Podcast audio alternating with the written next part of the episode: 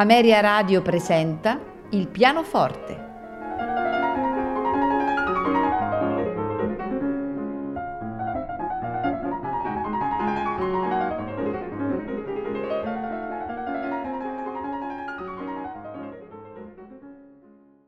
Buonasera e benvenuti a Il pianoforte, in programma di Sergei Rachmaninov, due suite la prima è la suite in Sol minore numero 1, opera 5, Fantasy Tableau per due pianoforti.